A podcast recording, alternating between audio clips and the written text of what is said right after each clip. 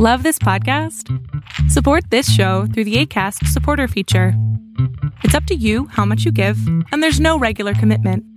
Just click the link in the show description to support now.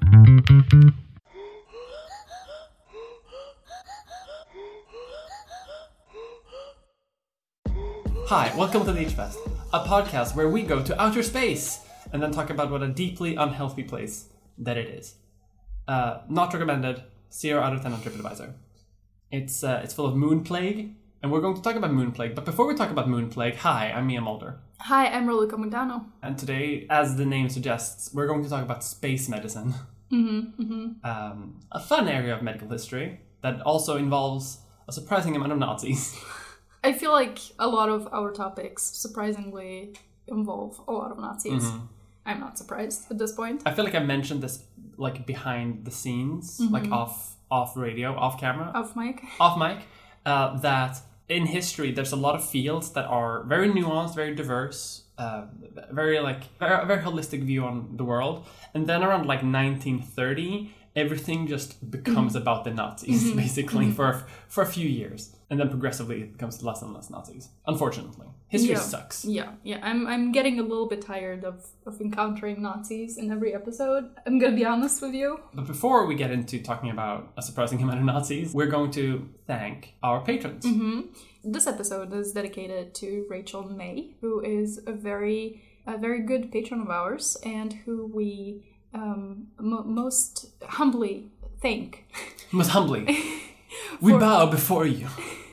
For continuing to support us and for being a very nice and wholesome patron and Twitter follower. An active community member. An active community member, exactly. We stand.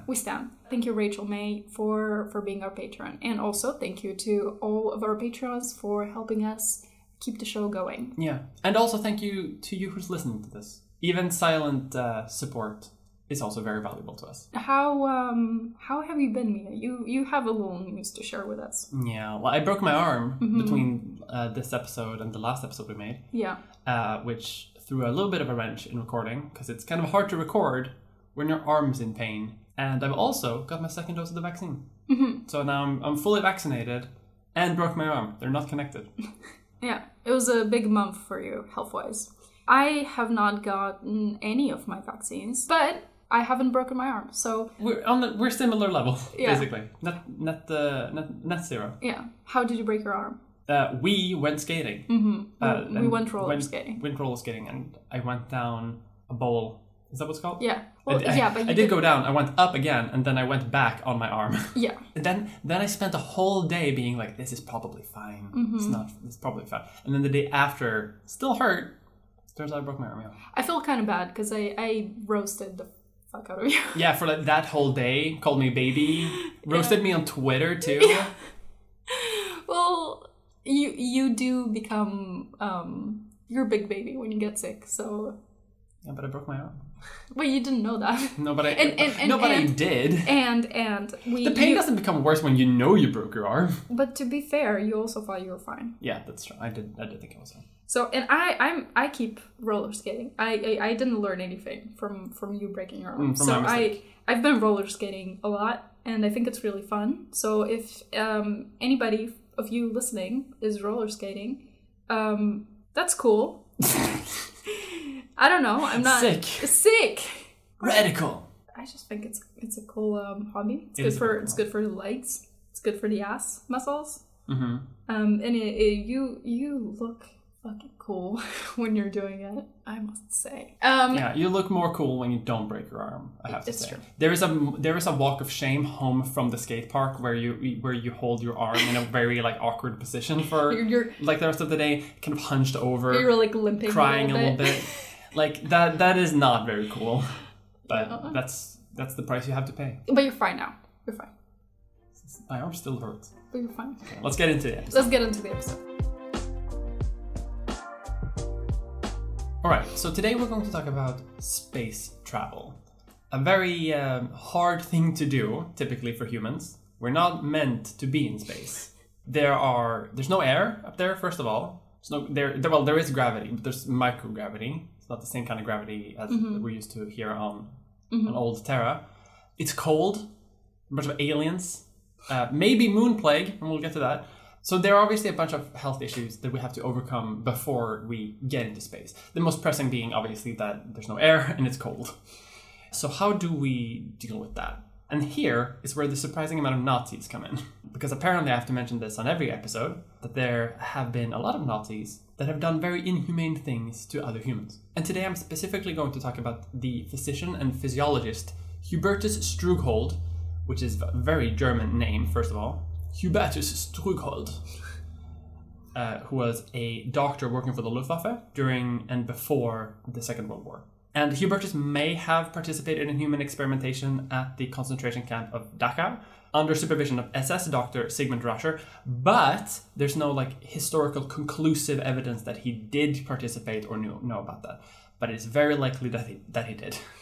Everyone around him knew, and he worked at a place where he most likely knew, but there's no conclusive evidence. And there might be a reason for that, which I'm going to mention in a bit. Because he did a bunch of experiments relating to exactly these health issues in terms of pressure and temperature. In the case of pressure, the experiments at Dachau would involve placing a victim in a pressure chamber, a mobile pressure chamber, just mounted on a truck, that would reduce the interior atmosphere to simulate very high altitudes and see how far you could go without passing out, and quickly changing the pressure to simulate how a pilot would experience free fall from a very high altitude. So they're doing this to find better ways of protecting Luftwaffe pilots during the war.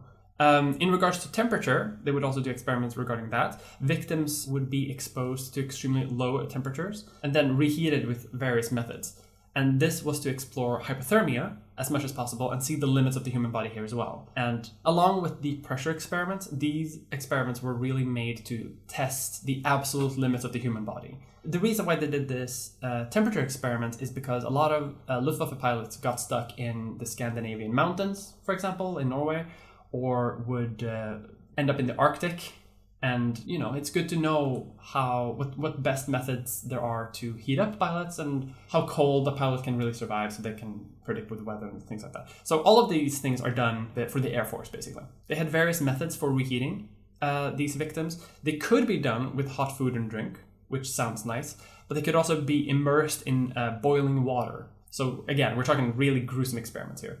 So these horrifying experiments happened during the Second World War, but after the war, Hubertus Strughold, as was his name, was taken on by the Allies as part of Operation Paperclip. Operation Paperclip was an operation to take German scientists and officers and high-ranking politicians and take them to the US or to sometimes the UK, but mostly to the US, to use their science and their knowledge to fight the Soviets. When it comes to space rocketry, for example, a lot of scientists were being taken in from Germany because they worked with the V2 rockets. Wernher von Braun, for example, was one of the people who designed German rockets and eventually became head of NASA, even though he was a full-fledged Nazi and used slave labor to build those rockets. But yeah. And as part of Operation Paperclip, a lot of these scientists were basically forgiven for their crimes, or their crimes were hidden away, which is why it's kind of hard to know if Hubertus actually did human experimentation or not, because a lot of the files are kept under wraps. And he was taken in to work with the US regarding space travel, and you can see why, because he had done a lot of science regarding pressure, atmosphere, and temperature. All things you need to know if you're going to go into the vacuum of space. So Strughold was taken in by the Allies from Germany. But there were also other experiments and scientists that were being incorporated into the American space program that didn't come from Germany, but came from Japan. Japanese scientists working for the highly secretive entity known as Unit 731 during the Second World War, they had done their own human experimentation in China because there can't be any normal experimentation being taken in here. They all have to be horrifying. They would put people in huge centrifuges to measure the limits of G-forces on humans. They would put people into sealed rooms and make it into a vacuum to see the limits of the human body on that. And same in the reverse, using extremely high pressure. So very similar to what Strughold did, but they would put people in absolute vacuums. And they would also expose people to high levels of radiation, X-rays to be specific, to test all manner of things, to when sickness would kick in, the acceptable level of radiation before death, various treatments. And they also kept meticulous notes, data, samples, but that also poses an ethical question, because obviously these crimes are crimes against humanity and they're extraordinarily unethical. But how do we, as like removed from the unethical actions, viewed the data that they produced, as in like modern day scientists, or even scientists during the time. Like, do you still use the data? Yeah, considering that it was obtained through human experimentation. Mm-hmm. And in modern scientific terms, in very like strict terms, much of the data that was being produced has been judged as having very like poor methodology, not really being good science. So a lot of people say that it doesn't really matter that it's unethical, it's just bad science. Human experimentation doesn't really produce that good science because it's hard to standardize, it's hard to repeat, it's bad science. But there are some people who also say that it could be good science, there are things that we can learn from it, but that using that data would sort of endorse human experimentation or say that it could be useful and therefore we shouldn't do it anyway. Like we should try to repeat those experiments in an ethical way and use that data. And then there's a third like view on this, which is that it is unethical to not use that data, because if we can learn something from it, then it could be used to save lives. We could better society from using this data, even though it was obtained through horrible means. We could use it. And that this especially comes with in terms of hypothermia, right? Because hypothermia experiments were extraordinarily unethical, but a lot of the science the Nazis produced has been used in modern day studies around hypothermia and reheating, and has actually saved lives. So it's a huge gray area here. And that is a whole other episode. And the reason why I mention this is because it is an ongoing debate, even today. But this was not really a debate after the Second World War. It was a debate among scientists, right? Like, in public, but in secret. Both American and Soviet governments and scientists were desperate to get this science, to get this data, to get these notes. After the war was over, many of these scientists were absorbed into their respective space program.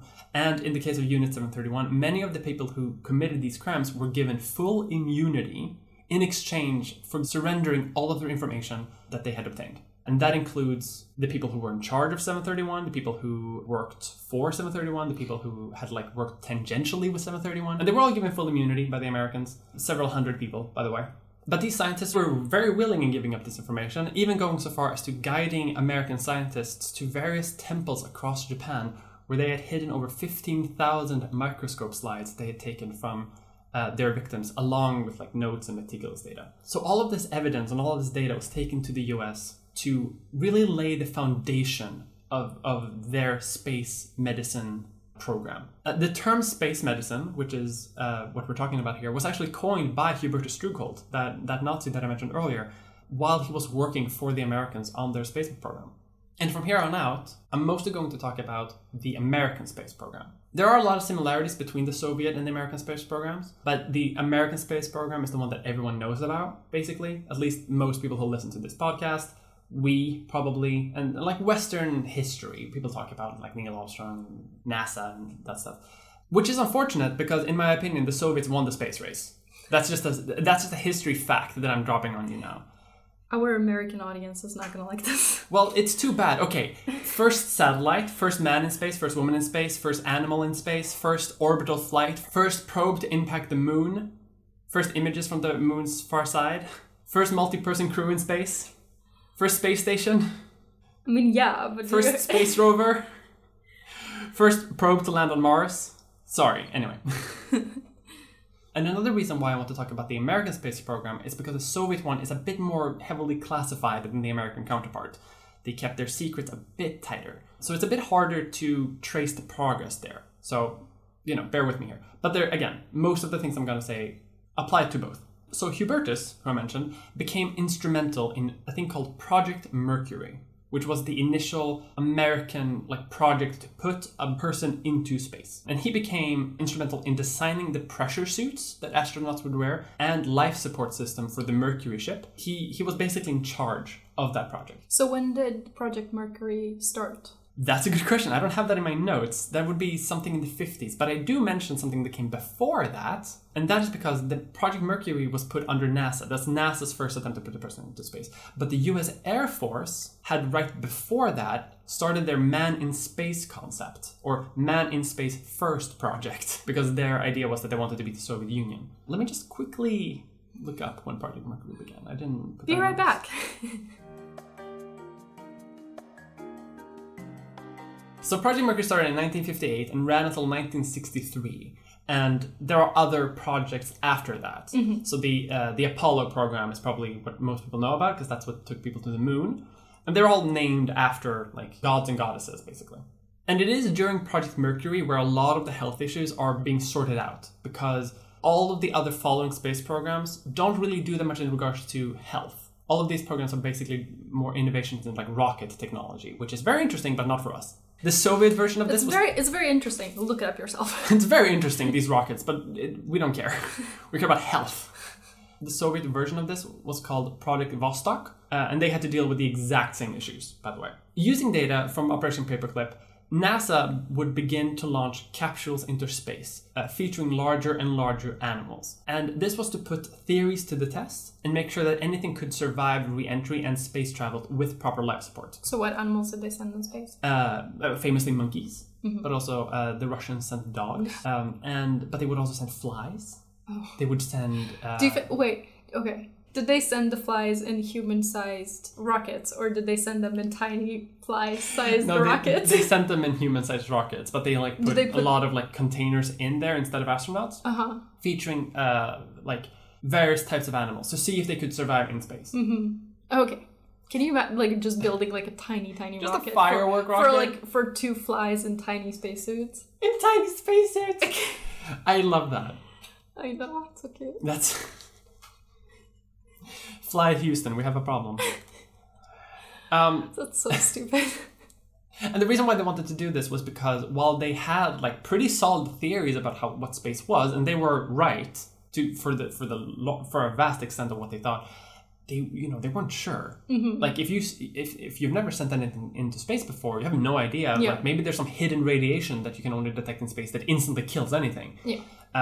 But they began sending larger and larger things up. They fine-tuned their life support to match how much a person is consuming in terms of oxygen. Eventually, they started filling the capsule with 100% oxygen atmospheres, but at a lower pressure, so mm-hmm. that the same amount of oxygen is being pushed into the blood by the pressure of the atmosphere. It's just very intense, which is a really smart way to sort of get around the weird air composition that Earth has with a bunch of nitrogen and Don't worry about that. Just 100% oxygen, send into space. It's fine. Sounds good until something catches on fire, which unfortunately has happened sometimes.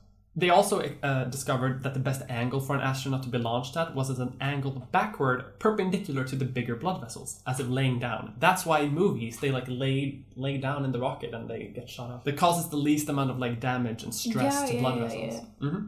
Cool. And this was partially based on centrifuge experiments by Unit 731, because they had tested various positions of victims. And further confirmed by American scientists who would experiment a bit more ethically. I say a bit more ethically. When we're talking about animal ethics today, probably not super ethical. Yeah. The design philosophy of the space travel age at this time was that because we didn't really know anything about how space worked, early astronauts of this era would just follow along as an observer and a passenger. They wouldn't really control the spacecraft that they were in. So Yuri Gagarin, for example, the first person ever in space, Russian. I'm not sure it was Russian, actually, but it was Soviet. So Yuri Gagarin would basically be a passenger on this flight. He wouldn't really control the spacecraft because even though they knew that animals and people could survive in space, they didn't really know if it had an effect on their ability to do stuff. Microgravity might think it's hard to just move around. They didn't really know. But as they figured out that Yuri was fine, early American astronauts were fine, they started giving more and more control over the spacecraft to astronauts, which is kind of important because the more advanced stuff you want to do in space, it's better if you have someone up there actually doing it. And so far, so good. Making a rocket safe for human is one thing, but they also wanted to do spacewalks and, of course, eventually go to the moon. Early flights, early suborbital flights where you don't really make a full orbit, or a full orbital flights only really lasted for a few hours. Yuri Gagarin wasn't up there for a very long amount of time. But if you want to go to the moon, that takes several days, which means you have to think about things like recycling your air better. You need to think about recycling your water, going to the bathroom, which is what people do. And also just shedding skin, which is something that people do, because everything is contained on the spacecraft. You can't vent. You can't just crack a window? You can't crack a window, no. And you also have to think about things like long-term effects of space travel, like long-term effects of microgravity and radiation, right? Because just being up there for a little bit is fine, but longer is harder. And a lot of these problems were fixed with very cheap short-term solutions. Food became like they gave astronauts like poor tasting paste, basically, because that's easy to transport. Bathrooms is basically just a hole, sucking hole, and they would basically just replace oxygen more than recycle it. They could recycle it, but oftentimes they would just like replace oxygen in the air. Sometimes they would scrub CO2 using canisters of lithium hydroxide. But that's also like a very brute force solution to dealing with carbon dioxide. For the most part, people in charge would focus primarily on health concerns that would impact the viability of the mission, with long-term or other concerns being much less priority. So they could have done like better water recycling and better air recycling, for example, but that would have added weight to the capsule, which would have made the mission to go to the moon and go into space harder. Yeah, that's a big concern also with space travel, just like the weight requirements, the weight limits. Let's put it that way. Like every single kilogram counts because you have to every kilogram you add to the capsule, you have to add, I think it's only like 2.5 kilograms of fuel, which adds up quick. I think it's even more than that actually, but I don't remember. Using this as a baseline philosophy, they would start analyzing astronauts for all sorts of health issues and start to correct for future flights more and more, which meant that astronauts would go through measurements in height and of their limbs, both before and after flights. They would test their endocrine system, electrolytes, fluid volume, cardiovascular, musculoskeletal, and neurovestibular assessments. These are words that I have never been forced to say in my academic life. And they would also do hematological and biochemical analyses. A lot of analytics, basically. Also, in-flight heart rate and EKG telemetry were monitored. And crews would take part in microbiological investigation, radiation dosimetry, nutritional and metabolic studies. Basically, every single thing. Like, astronauts would spend a little time in space, and then they would spend like a month being like prodded by doctors, being like, okay, how fucked up are you now? Yeah, I mean, going to space is really dangerous, and it has like so many health effects, which I'm gonna go into. Yeah, exactly. But so these like before and after tests are super important because you need to see like is this person healthy enough to go into space? You know, if this person has like a heart condition, well, maybe they shouldn't go to space. Yeah. So all of these things are really important to see, also because like there's so many long-term consequences of going to space too. Like when you're in space, yeah, that's one thing, but then you come back to Earth and like that can affect you for life. Yeah, you know? They still check up on astronauts that are like old at this point. Like they still give them like yearly checkups just to see if something weird space related happened or not. Yeah, or just because they need like health support after coming back from space. Yeah. And I know that fairly recently they did a test where two twins were both astronauts, and they sent one into the space station for a long time, and the other one stayed on Earth, just so they could do a twin study of space travel. And that's because, like, we still don't really know a lot about how space affects the body for a long time. We've only been up there for a few years. Yep. Anyway, all of this that I mentioned so far would culminate in the moon landing in 1969, when all of the knowledge that the US space program had accumulated within their design philosophy was put to the test. And because they weren't taking many risks with such monumental tasks, a lot of the technology and solutions to health issues that they had all been solved in earlier Mercury missions and previous Apollo missions. There were a few technologies that were like a bit new in the Apollo program, but like when they landed on the moon itself, they were like, we know everything how this works. We're not going to innovate here. We're just going to land on the moon and be fine. Because, you know, if you crash on the moon or if someone dies on the moon, that's game over.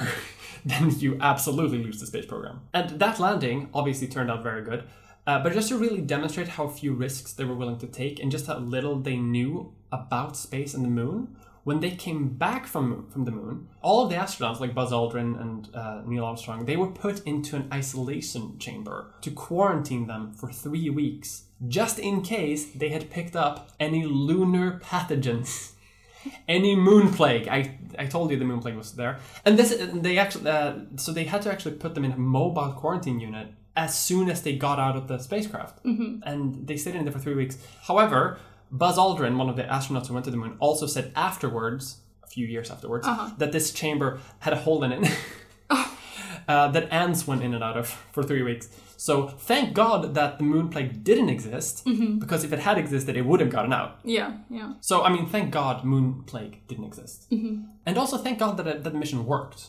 because otherwise they would have been stuck up there. If any individual part had failed, they would have either died in space or died on the moon. And there's actually a speech that was written in case of Buzz Aldrin and Neil Armstrong just being stuck on the moon forever and dying there, because there's, they can't go up and get them. And I'm actually going to read that speech here to end my chapter. Please do.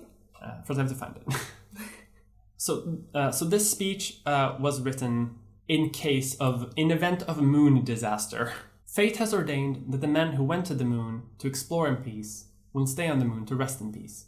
These brave men, Neil Armstrong and Edwin Aldrin, know that there is no hope for their recovery, but they also know that there is hope for mankind in their sacrifice. These two men are laying down their lives in mankind's most noble goal, the search for truth and understanding. They will be mourned by their families and friends. They will be mourned by their nation. They will be mourned by the people of the world. They will be mourned by a Mother Earth that dared to send two of her sons into the unknown.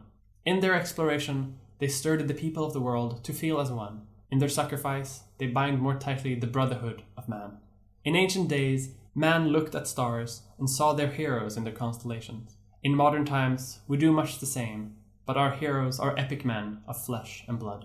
Others will follow and surely find their way home. Man's search will not be denied, but these men were the first, and they will remain the foremost in our hearts. For every human being who looks up at the moon in the nights to come will know that there is some corner of another world that is forever mankind. I wonder if they got to... do you think they got to see it? No, I think this speech was released way after. Okay. Yeah, I don't think I would like to read my own death speech. But they also knew when they went to the moon that, this could very well be a one-way mission. Yeah, for sure. They knew, but I think there's something very special about reading what somebody would write in case you died. Yeah, it's dark. But they made it back. The fact that no one's died on the moon is a miracle, actually. Mm-hmm, mm-hmm. But let's move on to some other health concerns.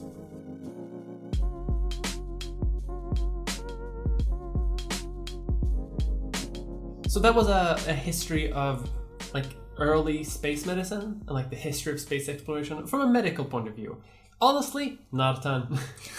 They figured that people can breathe and there's a bunch of Nazis. But now space travel has progressed to the point where we have a space station and people are spending a lot of time in space. So a lot of these initial concerns aren't that important. They're still very important. It's still in the air. But there are now more health concerns, more long-term concerns. And I think that's something that you're going to talk about. Yeah. So you've given us a little overview of the history of space travel. Mm-hmm. But what I'm interested in is how the human body acts in the space environment, in the long term. Mm. And so we're going to talk about the space environment and how some physical laws are different. And then we're going to talk about how those differences affect the human body. So the first thing that I want to talk about is microgravity.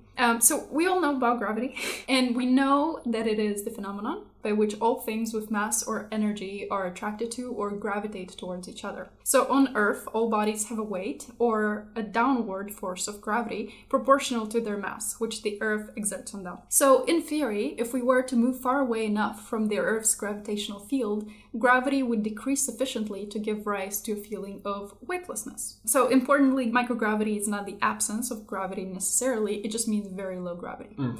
A similar effect can be sustained by being in orbit, not just far away from Earth, being in the space station, for example. It's pretty close to Earth, but it's going really quick around it, so it feels like microgravity as well. Mm-hmm. So similar effect. There's going to be some pedant on Twitter who's going to talk about it otherwise. Yeah. Actually, orbits are achieved and are not far away from the surface gravity well of Earth.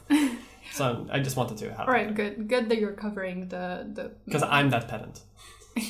You are the actual person. I'm that person. I would do that. But yeah, so most of the immediate physiological effects of spaceflight are attributed to microgravity. So while the body can adapt to changes in the gravitational environment, these changes in environment can still have pathological consequences and can lead to a decrease in the space traveler's fitness. So microgravity is one of the main things that you need to think about when you design a spacecraft, when you design spacesuits, when you plan out a quick trip to space. A quick trip. Grocery trip to space. We can get away. Because it's the one thing that's constantly present always. It's just you're not walking around anymore, you're floating. Yeah, yeah. And it just has a lot of effects on the human body. So the first system that I want to talk about is the cardiovascular system. So on Earth, the cardiovascular system works against gravity to prevent blood from pooling in the legs. So when a space traveler enters an environment of decreased gravity, they immediately experience a redistribution of fluids from the legs to the upper body within seconds. Mm-hmm. And this is known as puffy face or bird legs because it causes immediate facial swelling and a 10 to 30% decrease in leg circumference. Mm-hmm. The body usually returns to a normal fluid distribution within 12 hours, but astronauts often complain of nasal stuffiness and eye abnormalities, usually caused by changed intracranial pressure. In addition to the redistribution of fluids, there is a reduction in blood volume, red blood cell quantity, and cardiac output, because the cardiovascular system does need to counteract gravity. Mm. And this change doesn't cause limitations on space, but most astronauts experience heart palpitations and fainting when returning to Earth. Because suddenly all of the blood is going back to their feet. Mm-hmm, mm-hmm. If you look at like videos from the space station, you can see that puffy face. Yeah. Like all of them look a little bit like... In addition to the changes in the cardiovascular system, the musculoskeletal system takes a fair amount of damage as well. So on Earth, the gravity exerts like loading forces on the muscles and the bones, but in space that's not the case. So in space, muscles atrophy and bones demineralize and decrease in density. And space crews usually have individually tailored exercise programs and access to a variety of aerobic and resistive exercises, which operate over a wide range of motions. I know that means that there are real scientific things that they can do, but I'm just imagining like four astronauts doing aerobics. Like 80s aerobics. Yeah. Wearing like the tights and like hyper color, mm-hmm, disco mm-hmm. music playing. Mm-hmm, mm-hmm. I need a hero. They might. What if it is? They're just keeping it a secret because it's embarrassing. They're showing all the cool shit, but they're actually doing 80s aerobics. I mean, if we know anything from the hit novel The Martian, it is that astronauts fucking love disco. Good movie, by the way. Good book, too. Mm-hmm. So there has been a meta-analysis of countermeasure exercises that just like try to see what exercises were most effective at reducing muscle atrophy and bone demineralization. And there's no specific exercise that was fully successful. So unfortunately, this is still something that we're kind of struggling with. Mm-hmm. Like, if you go to space, you will lose muscle mass, you will lose bone density. Like, we can reduce the effect, but we can't, like, eliminate it. Not quite yet. But here's something that I think you're going to like. There's this one thing that they have that they give to astronauts in addition to making them do exercises, and it's called the skin suit. The skin suit? It applies... Made by Hannibal Lecter. Yeah. Yeah, Noted scientist Hannibal Lecter. Hannibal Lecter is a honorary member of NASA. Hello, Clarice. You're in space, Clarice. In space now, I can hear you scream, Clarice. Okay, so they give them the skin suit. And what the skin suit does, it applies compressive axial loading. Axial just means along the axis, so along the length of the body. So the point of this is to replicate the loading caused by terrestrial gravity. So it like compresses them. So it's just a really tight suit. Yeah, I mean, I don't really know how it actually works, but yeah, it's supposed to compress them like along the length of the person. That's pretty cool. Yeah. I had no idea about that. So it aims to counteract the stretching of the spine in space, which might be the cause of lower back pain experienced by around half of astronauts. Oh, that sucks. Yeah. Imagine going to space and having the adventure of your life and you have back pain. Yeah, because it stretches their spine, which sounds very uncomfortable. They do become taller in space. Do they? Yeah. Because it stretches their spine, they do become a few inches taller. That's a thing. And then they shrink when they come back to Earth. Maybe that's why Jeff Bezos wants to go. Shrinking. This podcast does not stand Jeff Bezos, and this is how we get kicked off some podcasts. Some Google podcast. Google podcast. I don't.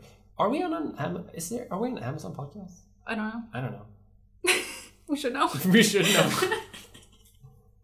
If Jeff Bezos is a listener to this, he's not. Stop. Nobody is. If he is, you can ask for our forgiveness. by paying us so much money. You're always like, if Trump is listening to this podcast, do you think Trump is listening? He might. He's not. He might. We can talk shit about Trump. He's not listening to this podcast. Anyway, the skin suit aims to counteract the stretching of the spine in space, which might be the cause of lower back pain experienced by around half of astronauts in the early part of their missions. And the ability to prevent spine elongation in space might also help reduce the risk of post-flight injury to the spine's intervertebral discs, commonly known as herniation or slipped disc. Oh, God. Yeah, which astronauts are at greater risk of experiencing when they return to Earth. Oh, that's... Oh, yeah. Getting a hernia. And this is just one of the, like, long-term health risks that astronauts experience when they come to Earth. I gotta say, though, it seems worth it. If you go up to space, like, I'd take a hernia. I don't know. But, like, wait until I get to the radiation. Like, it's just, like, a lifelong, just a slew of health issues that you get when you come back. And you're in space for, like... I mean, I guess you could be there for a long time, but imagine going in space for like 2 days and then you just come back and you get cancer.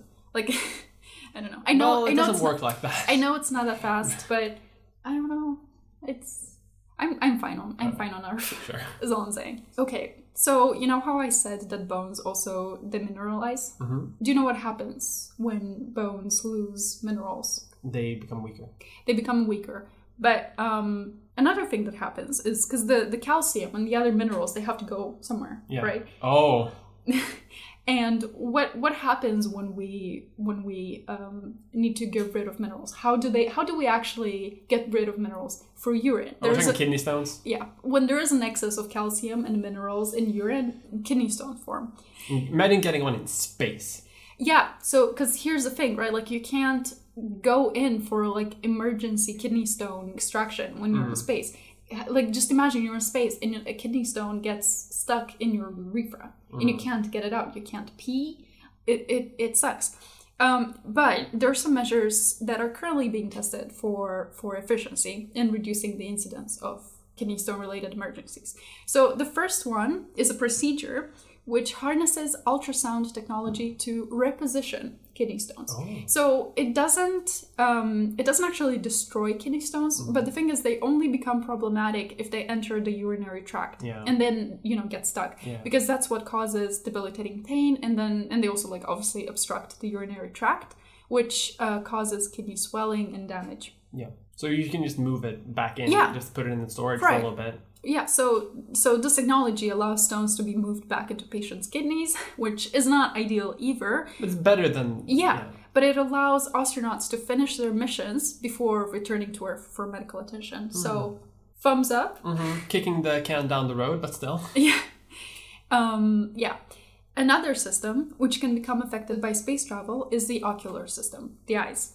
After spending several months in microgravity, most astronauts return to Earth with optic disc edema, posterior globe flattening, and a hyperopic shift in visual acuity.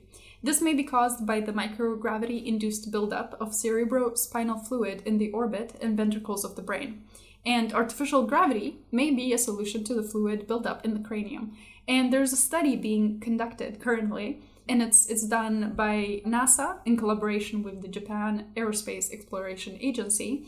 And they're looking at ocular tissues of mice living in microgravity conditions, and they're comparing it to mice living in a centrifugal unit that produces 1g of artificial gravity. So that's an equivalent of Earth gravity. The results indicate that the mice living in microgravity experience damage to the blood vessels, and the ones that live in artificial gravity are getting less damage. So, you know, that's artificial gravity is a potential solution to that.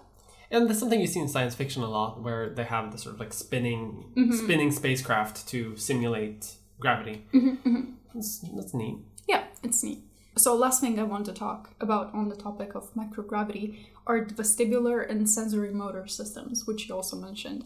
So those two are responsible for the sense of balance and motor coordination. The vestibular system consists of the two otolith organs in our inner ear, named the saccule and the utricle. Beautiful names. Mm-hmm.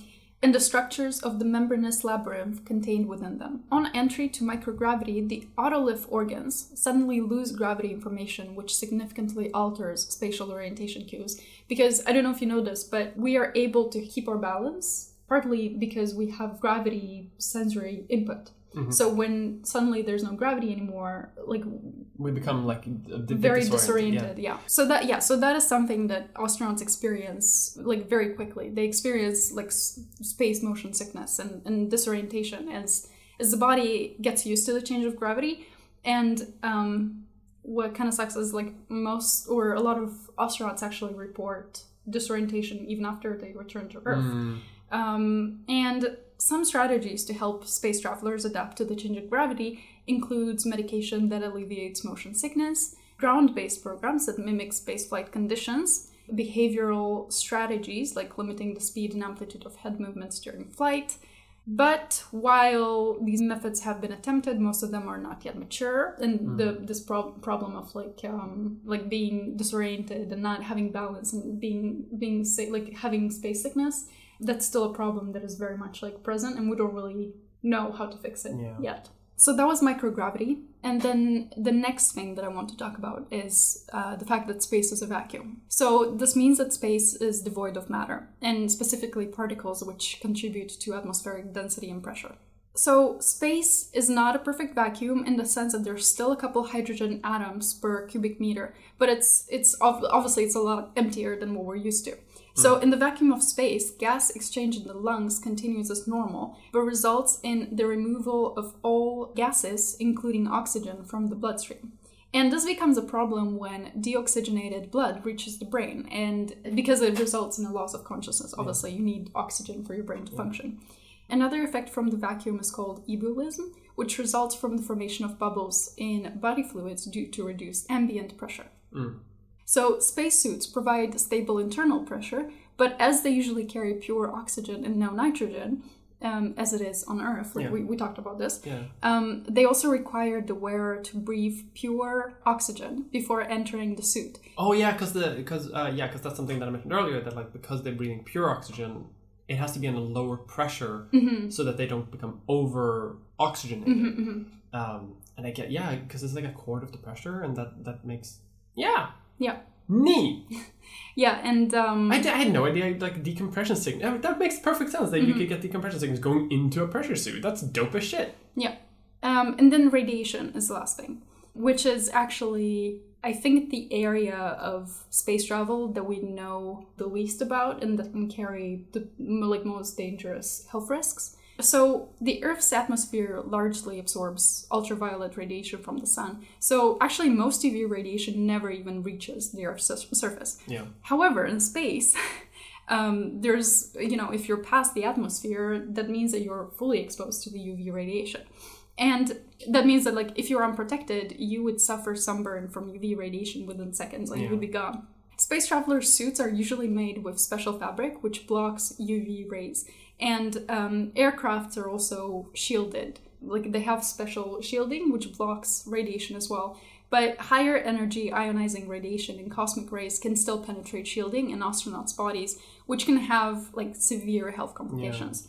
Yeah. So damaging radiation of this type can cause radiation sickness, mutated DNA, damage brain cells, and contribute to cancer. It also increases the risk of early onset cataracts and may increase the likelihood of acquiring viral and bacterial infections due to immune system suppression. Mm. And I think a lot of these radiations are, as you said, like UV radiations blocked by the atmosphere, but there's also like a lot of cosmic rays that are blocked by like the magnetosphere of Earth that we don't have to deal with at all. Yeah. They don't even reach the atmosphere because we have like this weird bubble shield. Mm. And I think it's important to mention too, because like the space station, for example, is like in very low, or it's in what's called low Earth orbit. So it's still within the magnetosphere of Earth, even though it's outside the atmosphere. Yeah. So this isn't, it's still a problem. They're still exposed to way more radiation than people are on Earth. But it's not even close to the amount of radiation that they would have if they were to go into deep space. Yeah. Well, like when they went to the moon, for example, I didn't mention this earlier, they were exposed to a ton of radiation. But because it's a short mission, the risk was seen as acceptable because, radiation accumulates. Yeah, exactly. Like that's one of the, I was looking into like measures that we have to reduce the health risks. And I mean, like, one of the best things we've got is just like reduce time of exposure. Just don't be out there for too long, because like, yeah, like you said, like we know about UV, we know about a few other types, but there's a lot of radiation types that we don't really know how it affects the human body. We don't really know how to we don't know how strong they are in like the space. Yeah, so right now we're just like quick in and out. 5-minute adventure, it's fine. Yeah. So this is a long-term goal for space researchers, like identifying effective countermeasures and really studying how radiation affects the human body. Yeah, I have a little bit about that coming up too. Yeah, me too. Nice.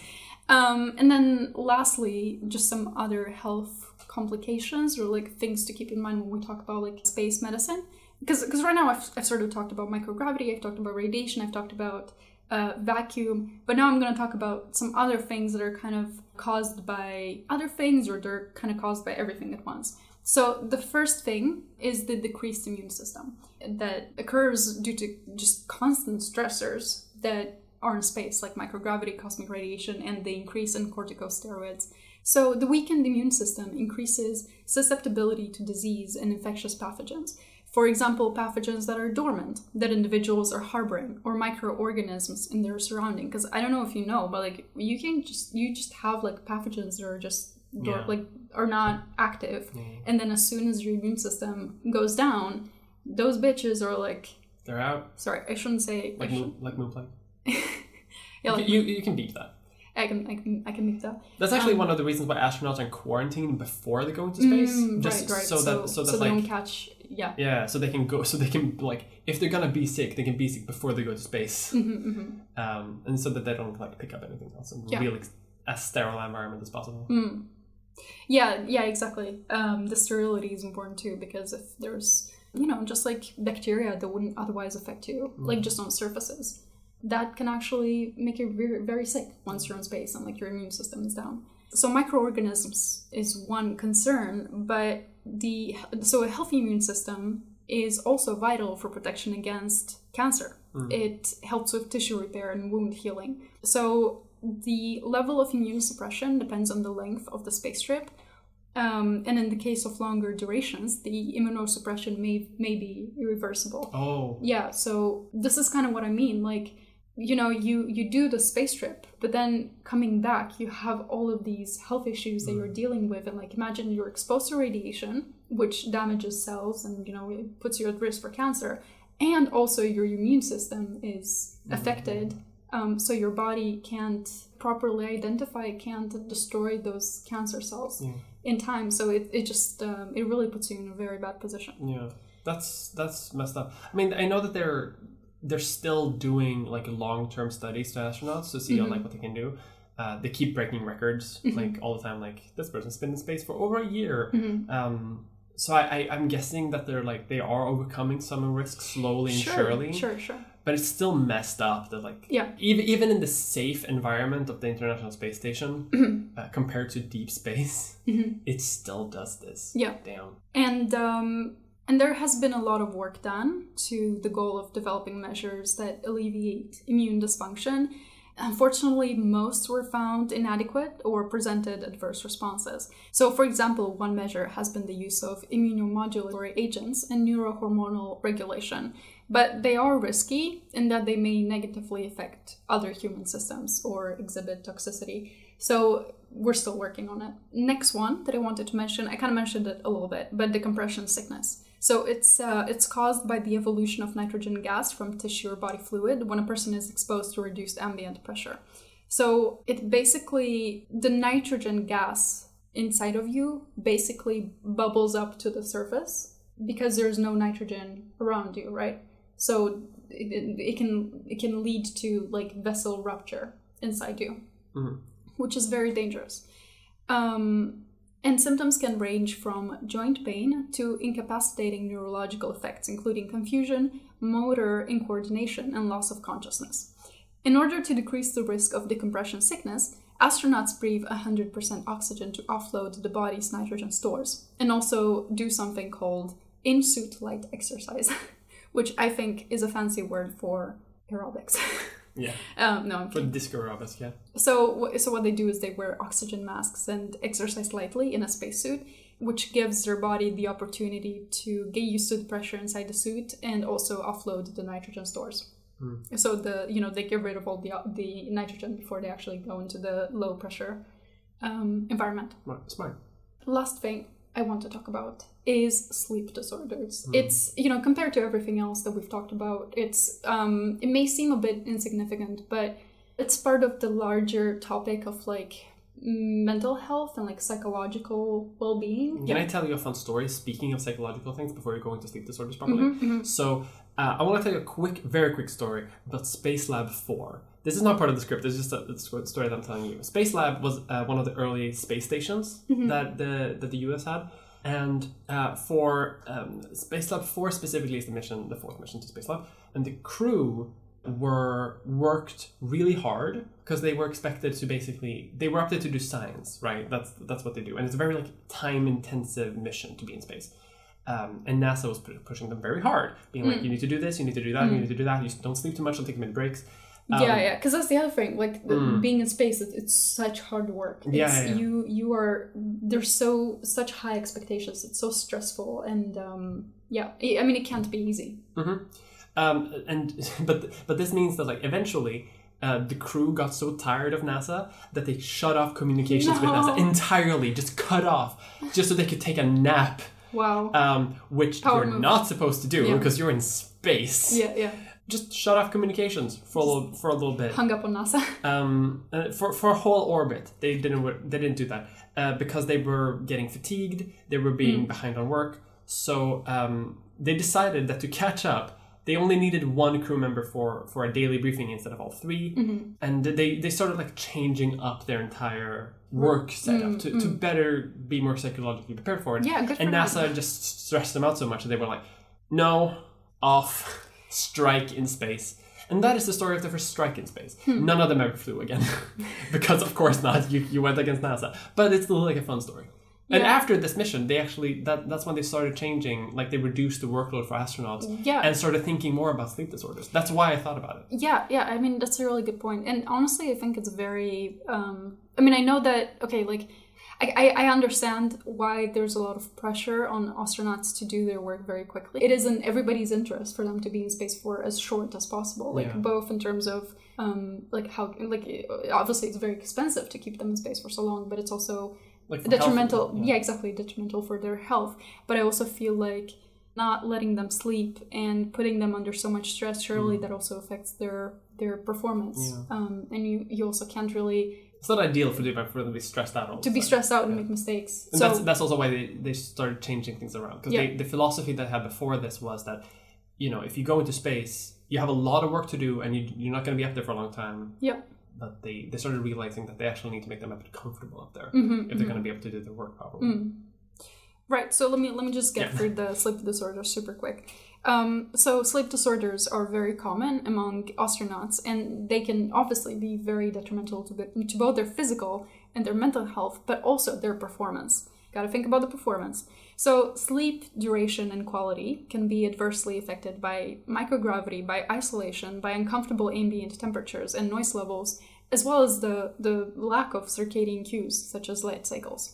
And in order to prevent sleep disorders, several interventions exist, including sleep medications, including melatonin and certain sedatives, and other interventions include light therapy and psychological support. Mm. Do you think they have therapy sessions with...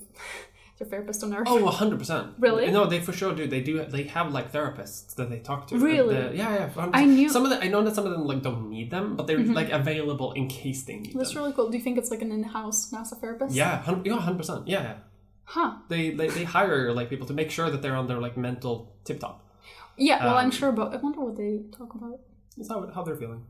That's also why they started allowing astronauts to bring personal items for a while. You may have seen I think Chris Hadfield brought a guitar and sung songs in space. These things increase morale, right? Not just sleep. I saw a picture with somebody holding a huge bag of weed. That's not true. Yeah. No one's brought weed to space. What are they gonna do? They can't light a fire to smoke weed. That's true. They're in space. Can they use they can't even have bread. They have to have taco. Why? They can't have bread because breadcrumbs. It gets into the electronic. So they have to have soft taco shells because it doesn't crumble. Oh, that's true. Yeah.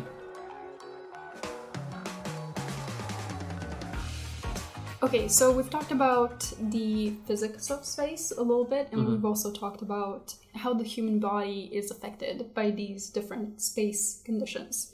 Out of everything that we've talked about, what is something that is really preventing us from exploring space further?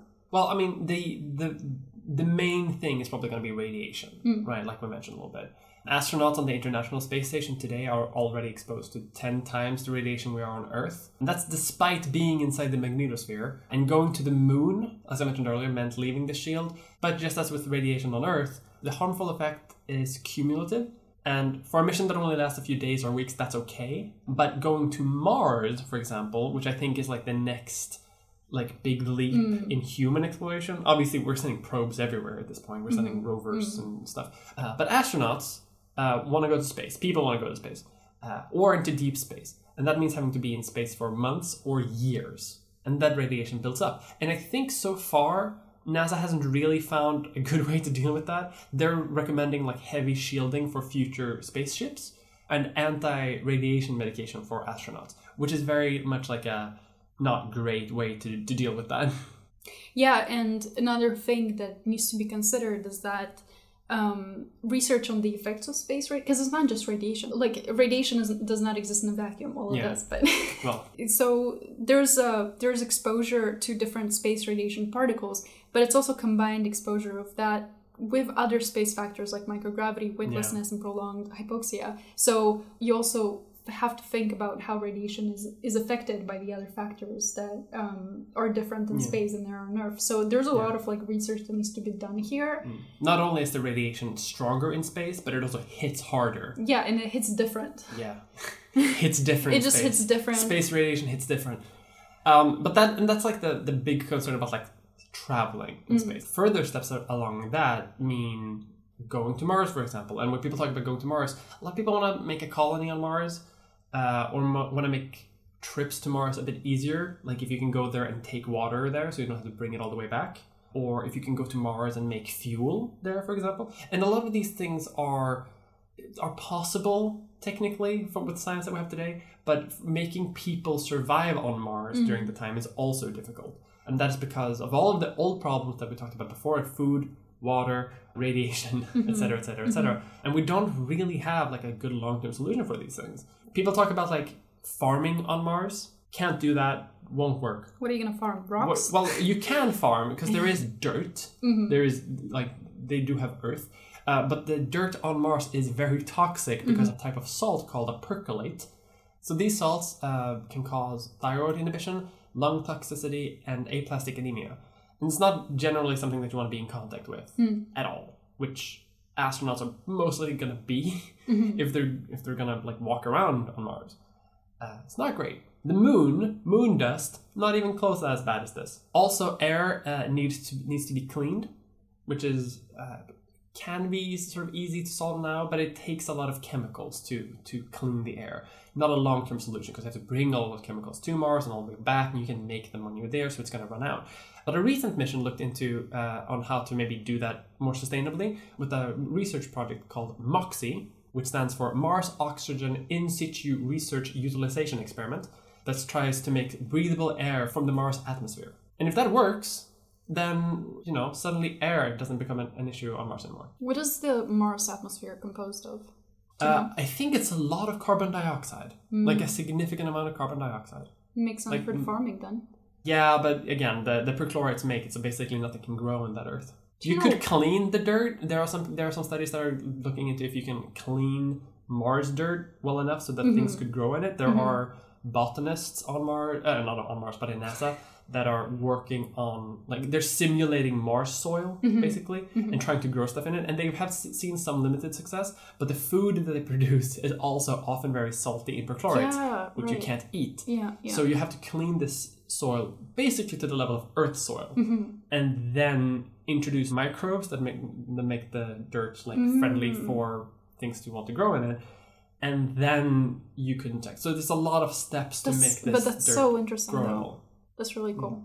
The solution that like a lot of people talk about now is just bringing soil with them, but that adds like a lot of weight and a lot of volume. Yeah, and it's not really practical. And it's a finite resource. So ideally, you would create a technology that allows you to clean the soil, clean the air on Mars already. Exactly, that's really cool. And the same thing is true with the water too. A lot of water on Mars is also tainted with perchlorate, which is why sometimes we've been able to see via satellites. We've seen liquid water on the surface of Mars, which isn't possible because it's too cold. Mm-hmm. But because of all this perchlorate, it lowers the freezing temperature much. Of course. But it's not drinkable. It can't be used to hydrate. It can't be used like. Was the temperature on Mars like? Cold. Well, like how cold? I don't know how cold, but it's very cold. Wait, can I look it up super quick? Yeah, look it up super quick. Temperatures on Mars average about minus 81 degrees Fahrenheit. Well, okay, what is that in? What's that in non-American units? Celsius. Minus 60 degrees Celsius. So that's like Siberia. Yeah, it's really cold. Siberia in the winter. Yeah. Not ideal. Not ideal. And then in the winter, near the poles, temperatures can get down to minus 125 degrees. Yeah, Celsius. But it's actually the water in the poles that's like good for us. Because that's probably not as tainted with perchlorate, so it's probably cleaner. And that water we may be able to use to drink. Or to turn to fuel. And there are some experiments that are also talking about using this perchlorate to make oxygen. So if the MOXIE experiment doesn't really work out, then maybe we can make oxygen out of the salt. Very cool. Yeah, but it turns out that Mars is not a place you want to live in. It's not made for us. It's an inhospitable wasteland. Okay, listen, you don't want to, but maybe we might have to. Because this planet. Well, okay, it's time of recording. Listen, even an apocalyptically bad Earth is better than Mars. Mars, we can't live there. We have a much easier time living on Antarctica than we have a time living on Mars, and we can barely live there. That's fair. Anyway. A lot of these issues are regarding living on other planets, and that's like the big issue right now. But the main issue is radiation, like going there, because once we figure out the radiation part, we can sort of jury-rig everything else. We can bring soil, we can bring water, we can bring fuel. Like we can just brute force the travel, but we can't brute force the radiation that will penetrate the ship and kill, or at least severely damage astronauts that go there. So we don't want that. This is something that like no one has fixed yet. Yeah. Yeah, but Elon Musk, you haven't fixed it either. SpaceX has. Oh, I'm gonna go to Mars in 2013. No, you won't. You didn't, did you? Because you haven't solved the radiation problem. Yeah, but there is currently a lot of research specifically focusing on reducing the effects of radiation on the human body. So I think this is like the main interest on space travel research. Yeah, it's definitely the focus. Yeah. Yeah, it's a big focus. And that's probably that's what we're concerned about in the future. Very nice. So all of this space travel, what good has it done for us? All this money we're wasting on going into space, what good is it? Is it a waste of money? You know, this is it. It's a good question to ask. Interestingly, the research that we've performed to allow people to survive in space actually have a lot of applications for Earth as well. An example of that is the study of bone loss. The early Skylab flights and the short-duration missions of Gemini and Apollo led to the discovery of densitometry techniques, which are now widely used in clinical settings on Earth. So these densitometry techniques are meant to estimate bone mineral by using sorptiometric techniques. These findings may be important for disuse-related bone changes on Earth, such as amputation, lower leg fractures, or ligament tears. Additionally, the spaceflight studies indicate also that an early pharmacologic intervention at the beginning of a disuse episode could be effective in preventing bone loss and might preserve bone integrity. Interesting. So yeah, like I mentioned before, the musculoskeletal system is one of like the first things that yeets out of your body once you go into space. Yeah, your bones explode. Like we know for sure that bone density is going to go down, muscle mass is going to go down. So there has been a lot of research on preventing that, which is, like I said, very applicable to Earth as well. Another area which space research has made major contributions to is the sensory motor and neurovestibular function. Research in this area has increased understanding of humans' remarkable capacity for adaptive plasticity. On Earth, humans have a lifetime of experience in neural development in the constant gravity field, and yet when astronauts go to space, they adjust to the missing gravity-related orientation signals within days. You know, they do have a little bit of space sickness, they do feel a bit unbalanced, but they do in the end adjust to it. And so aspects of this neuroplasticity have informed training programs to improve motor programs in clinical populations on Earth. Oh yeah. Basically, by trying to solve stuff for astronauts, all of the things that we're solving for them are also being solved for, like, related things here on Earth. Yeah, because people suffer from conditions related to the sensory motor and neurovestibular function here too. Like, maybe it's not related to lack of gravity necessarily, but yeah, like, it gives us insights. It gives us insights into how the system functions and also how the body can adapt to, like, changes in the system. Lastly, I don't know if you know, but they actually conduct biomedical research in space. This is something that they do in the space station. Yeah, it's a big laboratory up there. And one area of research is biomedical research.